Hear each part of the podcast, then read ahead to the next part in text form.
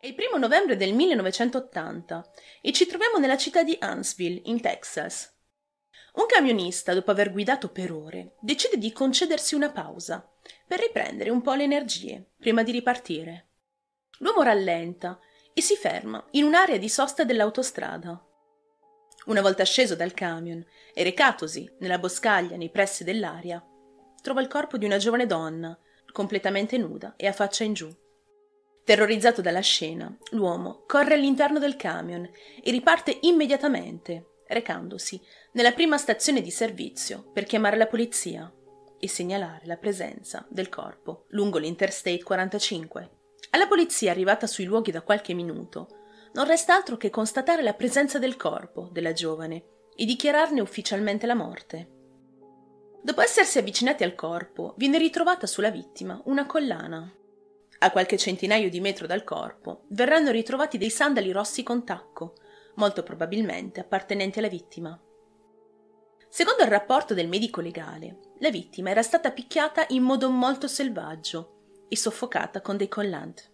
Era stata aggredita in entrambe le cavità inferiori del suo corpo con l'ausilio di un oggetto contundente.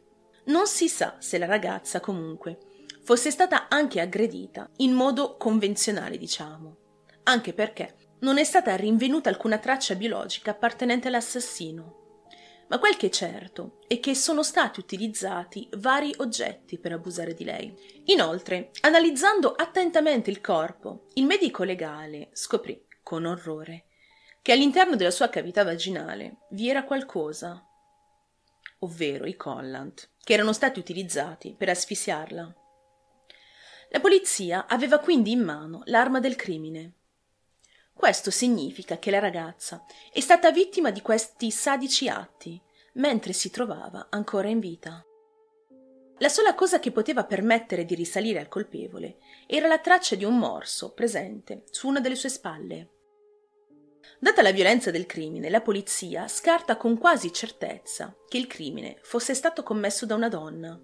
Quindi, con il poco in loro possesso, in quel momento, gli investigatori iniziano le ricerche dell'assassino della ragazza, un uomo. La ragazza ha un'età compresa tra i 14 e i 18 anni circa, ma molto probabilmente si parla piuttosto di 15 o 16 anni. È di origini caucasiche, ha occhi color nocciola e ha i capelli color castano chiaro, lunghi circa 25 cm. Questo sembrerebbe essere il suo colore naturale e non una tinta. È alta 1,52 m e pesa tra i 45 e i 49 kg. Inoltre la ragazza ha una cicatrice lunga meno di 2 cm all'estremità del sopracciglio destro. In un primo tempo era stato indicato che la cicatrice si trovasse sul gomito, ma poi le forze dell'ordine hanno rettificato e confermato che la posizione corretta era vicino al sopracciglio. Aveva uno smalto rosa, chiaro, sulle unghie dei piedi e le orecchie forate, ma non sono stati ritrovati orecchini su di lei o nelle immediate vicinanze della scena del crimine. Quindi o non li aveva quel giorno o l'assassino se li era portati via, forse, come se fossero un trofeo. Inoltre anche un capezzolo introflesso, ovvero un'anomalia del seno che colpisce circa 20 donne su mille ed è di solito di origine ereditaria. Dato che la ragazza venne trovata all'interno della contea di Walker, venne semplicemente soprannominata Walker County, Jane Doe. Dopo la sua autopsia, venne stabilito che la ragazza proveniva probabilmente da una famiglia della classe media, poiché non era malnutrita e aveva un'eccellente salute dentale. L'esame non è riuscito a dimostrare in modo definitivo se avesse ricevuto cure ortodontiche o meno, ma i suoi denti erano perfettamente allineati. All'inizio delle indagini, il già tanto citato Harry Lee Lucas è stato considerato come uno dei potenziali sospettati del caso della contea di Walker. Gli investigatori decidono quindi di comparare il segno di morso presente sulla schiena della Walker County Jane Doe e di compararlo con un'impronta dentaria dello stesso Harry Lucas. Tuttavia questo morso non poteva essere associato a Lucas, semplicemente perché le impronte dentarie non corrispondevano. Un investigatore ha suggerito in un secondo tempo che forse potrebbe essere stata uccisa da una donna e non da un uomo, come pensato in un primo tempo. Dopo le indagini preliminari, la polizia decide di rilasciare alcune notizie sull'omicidio, sperando che qualcuno potesse manifestarsi e aiutare a risolvere il caso.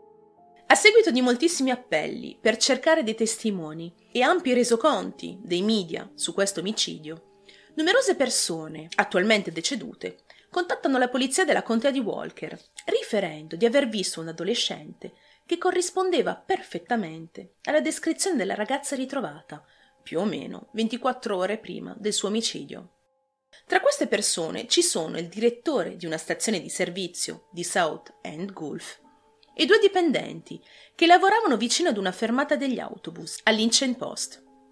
Tutte queste persone hanno detto che la ragazza indossava dei jeans blu, un pullover sporco di colore giallo e un maglione bianco, lavorato a maglia, con tasche molto grandi. La ragazza inoltre portava dei sandali rossi con tacco alto e un cinturino in pelle. Le stesse identiche scarpe ritrovate dalla polizia a pochi metri dal corpo della Jane Doe. Secondo il primo testimone, la ragazza, spettinata, era arrivata alla stazione di South End Gulf intorno alle 18.30 del 31 ottobre, il giorno di Halloween. Il testimone dice inoltre di aver visto, allo stesso tempo, una Chevrolet Caprice blu del 1973 o 74, con tettuccio leggermente colorato, guidato da un uomo bianco. Questo testimone ha dichiarato poi che la ragazza aveva chiesto delle informazioni per recarsi alla Correction Ellis Prison Farm, una prigione del Texas. Dopo aver ricevuto le indicazioni domandate, la ragazza aveva poi lasciato la stazione di servizio a piedi. In seguito è stata vista camminare verso nord sulla Sam Houston Avenue. Questa ragazza è stata poi vista alla fermata di autobus dei dipendenti dell'Itchen Post, lungo l'Interstate 45, dove ha nuovamente chiesto informazioni per recarsi alla già citata Alice Prison Farm, sostenendo questa volta che un'amica la stava aspettando in questo luogo. La cameriera dell'Itchen Post decide allora di consegnarle una mappa che forniva delle indicazioni precise per recarsi in questo posto, consegnandola alla ragazza. Questa cameriera ha informato poi gli investigatori che sospettava, anzi era quasi certa, che la ragazza fosse fuggita di casa. Infatti, durante la loro breve conversazione, la ragazza l'aveva informata di essere di Rockport o di Aransas Pass, in Texas. La giovane aveva anche affermato di avere circa 19 anni, ma la cameriera la trovava molto più giovane dell'età che aveva dichiarato. Allora decise di chiederle se i suoi genitori sapevano dove si trovasse, ma la ragazza avrebbe risposto: A chi importa? Ovviamente, grazie a tutte queste informazioni ottenute, gli investigatori si dirigono immediatamente verso la Ellis Prison Farm per cercare di capire perché la Walker County Jane Doe si stesse dirigendo proprio lì. Sia i detenuti che i dipendenti della Ellis Prison sono stati interrogati dagli investigatori in merito al caso e mostrando loro le fotografie post mortem della vittima, ma nessuno è stato in grado di identificarla. Gli investigatori si sono anche recati nei distretti di Rockport e Aransas Pass per conversare con la polizia locale del caso. Forse, tra i loro fascicoli di donne scomparse, vi era anche quello della Jane Doe della contea di Walker. Forse la descrizione fisica di una di quelle donne scomparse corrispondeva a quella della defunta. Anche il personale delle scuole di entrambi i distretti è stato contattato dagli investigatori con lo stesso scopo e numerosissimi annali delle scuole superiori del Texas sono stati sfogliati alla ricerca di una foto o di un qualcosa che potessero portare all'identificazione della ragazza. Tutte queste indagini però non hanno portato assolutamente a nulla e nessun confronto è stato potuto fare con le denunce di scomparsa postume relative a giovani donne caucasiche. Il 16 gennaio 1981 Walker County Jane Doe viene sepolta a Oakwood dopo un funerale a bara aperta. Il cimitero in cui è stata sepolta si trova all'interno della città dove è stato ritrovato il suo corpo. L'iscrizione sulla sua lapide recita Donna bianca sconosciuta, morta il primo novembre 1980. Per oltre 19 anni gli investigatori non sono riusciti a ritrovare nulla riguardo alla Jane Doe della contea di Walker e nessuno si è mai manifestato o ne ha denunciato la scomparsa. Viene presa quindi la decisione di riesumare i resti della ragazza nel 1999 per cercare di condurre un ulteriore esame forense dei suoi resti, e di recuperare, soprattutto, un campione di DNA dal suo corpo, poiché negli anni Ottanta, con la tecnologia dell'epoca, non era stato possibile farlo. Ma anche dopo questo prelievo, il nulla più assoluto. Non si riesce ancora a scoprire l'identità di questa ragazza. È solo nel novembre del 2015, 35 anni dopo la sua tragica morte, che il caso è stato ufficialmente riaperto dall'ufficio dello sceriffo della contea di Walker. Ulteriori analisi sono state condotte anche sui pochi oggetti ritrovati in prossimità della Jane Doe, in cerca di un qualcosa che poteva essere sfuggito 35 anni fa. Vengono anche eseguiti dei test del DNA sui sandali di pelle rossa con il tacco alto e la collanina. I risultati di questo test, però, rimangono segreti e nessun rapporto al riguardo è stato rilasciato dalla polizia. I dipartimenti di polizia locali hanno continuato a monitorare attentivamente tutte le segnalazioni e le denunce di persone scomparse per cercare delle potenziali corrispondenze con la defunta, ma ancora nulla. Gli investigatori hanno anche diffuso le foto e le ricostruzioni postume della ragazza tramite vari siti web, riviste, giornali e reti televisive, nella speranza di trovare un qualcosa, ma non sono riusciti a identificare né Walker County Jane Doe né il suo assassino. Nel corso del tempo sono state ricreate diverse ricostruzioni facciali forensi per mostrare alle persone il volto della Walker County Jane Doe lavorando duro per cercare di rendere il suo volto il più umano e reale possibile, come se si trattasse quasi di una sua foto scattata mentre era ancora in vita. Nel 1990 l'artista forense e ritrattista Karen Tate Taylor ha creato un disegno composito della ragazza, incorporando anche una bozza di quello che poteva essere l'aspetto della collana che indossava e che era stata ritrovata sul suo corpo. Karen Taylor ha incluso questo specifico caso all'interno del suo libro Forensic Art and Illustration, in cui ha confessato di aver avuto moltissime difficoltà nel creare lo schizzo di questa Jane Doe, in quanto l'unica fotografia frontale a sua disposizione all'epoca era quella scattata dopo che la vittima aveva già ricevuto un ampio trattamento cosmetico ricostruttivo presso la Huntsville Funeral Home. Questa ricostruzione, tra l'altro, era stata fatta in modo tale che le sue caratteristiche facciali fossero sufficientemente visibili e marcate, sperando che forse qualcuno dei partecipanti al funerale potesse riconoscerla, poiché la bara era stata lasciata aperta fino all'ultimo momento. Taylor ha inoltre spiegato di non aver mai avuto a disposizione una fotografia in scala della collana della ragazza ed è stata costretta a indovinare le dimensioni di questo gioiello per la ricostruzione facciale che ha prodotto. Più recentemente, il National Center for Missing and Exploited Children ha costruito e pubblicato due nuove ricostruzioni facciali della Jane Doe della contea di Walker. È stata rilasciata nel 2012 e la seconda poco dopo il 35 anniversario del suo omicidio. Questa seconda ricostruzione facciale è stata realizzata con degli strumenti molto avanzati ed un preciso studio delle fotografie mortuarie scattate alla vittima nel 1980.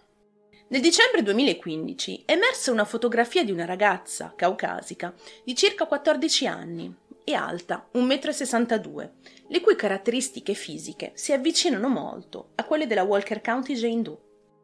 La ragazza raffigurata nell'immagine era una possibile fuggitiva di nome Caitlin con la K o Caitlin con la C, scappata da Corpus Christi, questa fotografia è emersa dopo che due fratelli hanno riguardato una raccolta privata di immagini scattate durante la loro infanzia, all'età di 12 e 10 anni, in un motel a Beeville, in Texas, nell'estate del 1980.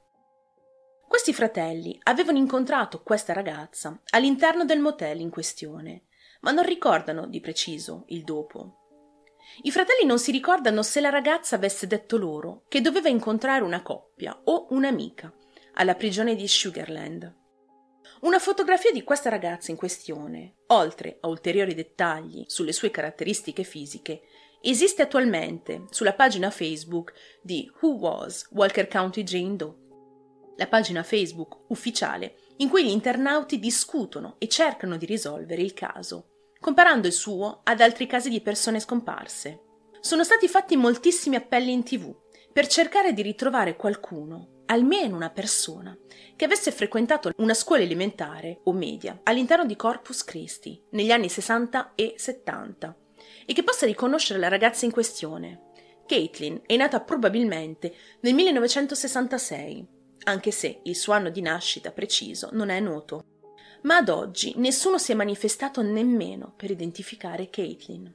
Alcune persone hanno teorizzato che Walker County Jane Doe potrebbe essere stata effettivamente aggredita e uccisa da una donna e non da un uomo. Questa teoria è stata inizialmente suggerita da un giornalista di nome Michael Airgraves, che ha basato questa sua ipotesi sul fatto che nessun liquido seminale fosse stato trovato sopra o all'interno del corpo di Walker County Jane Doe o sulla scena del crimine. Inoltre, secondo molti esperti, il fatto di inserire un oggetto all'interno di un orifizio è tipico delle aggressioni commesse da una donna, che non avendo anatomicamente parlando il necessario per effettuare una violenza, molto spesso si vedono costrette ad utilizzare degli oggetti inserendoli con forza e in modo molto aggressivo all'interno degli orifizi. Inoltre gli uomini che commettono crimini di natura sessuale mordono le loro vittime in aree molto più sensibili, ma non sulla spalla, come accaduto in questo caso. Esiste una remota possibilità che la vittima possa essere stata uccisa dalla stessa persona che ha ucciso anche una vittima di omicidio precedentemente non identificata, nota come Orange Sox, assassinata quasi esattamente un anno prima della Walker County Jane Doe, e il cui corpo è stato trovato a Georgetown, in Texas, ho già parlato di questo caso nello speciale di Halloween dell'anno scorso. Vi lascio il link in descrizione qualora vi interessasse conoscere la sua storia.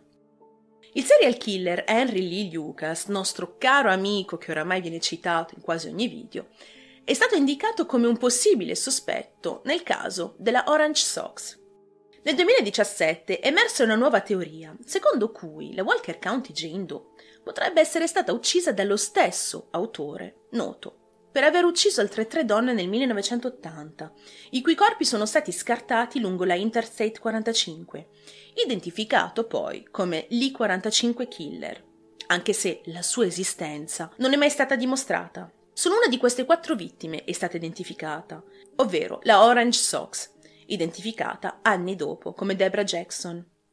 Tutte e quattro le vittime erano state strangolate e, tutte e quattro, erano state descritte dagli investigatori come vittime ad alto rischio.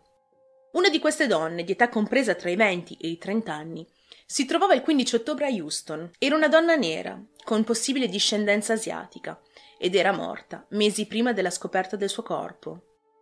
Anche la seconda donna era nera. Il suo corpo è stato scoperto sotto un ponte a Houston. Aveva un'età compresa tra i 16 e i 26 anni al momento del suo omicidio. Ovviamente, il caso di Walker County Jane Doe è stato confrontato con decine e decine di casi di donne scomparse.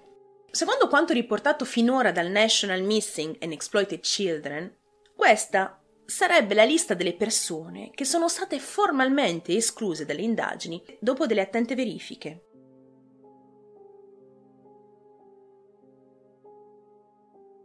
Da pochi mesi si parla di una possibile svolta nel caso della Walker County Jane Doe.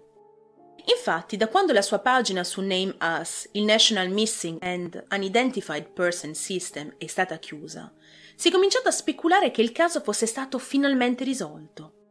La conferma definitiva arriva da Carl Koppelman, un artista forense che ha dedicato particolare attenzione e impegno all'identificazione della donna negli anni passati e ha pubblicato questo post sulla pagina Facebook dedicato al caso, dicendo Ho appena ricevuto un messaggio da un'amica della famiglia della ragazza, precedentemente nota come Walker County Jane Doe. Walker County Jane Doe è stata identificata. Non era dello stato del Texas. Tutte le persone su cui ci sono state speculazioni, incluse una ragazza mostrata in foto, non sono Walker County Jane Doe. La famiglia è ovviamente traumatizzata dalla notizia e mi ha chiesto di mantenere riservati i dettagli e sto onorando tale richiesta. Ci sono ancora molti membri della sua famiglia che non hanno ricevuto la notizia e per il momento vogliono mantenere il silenzio. Hanno scoperto da poco quanta attenzione abbia attirato questo caso nel corso degli anni e hanno bisogno di tempo per addolorarsi Grazie a tutti per il vostro interesse in questo caso e grazie per la vostra comprensione. Carl Koppelman ha affermato in seguito che la scomparsa della ragazza era stata effettivamente denunciata, ma che il suo caso si era perso tra gli infiniti fascicoli di casi di persone scomparse e bambini scomparsi. Non proveniva da una famiglia disfunzionale, ma era molto amata e mancava tutta la sua famiglia.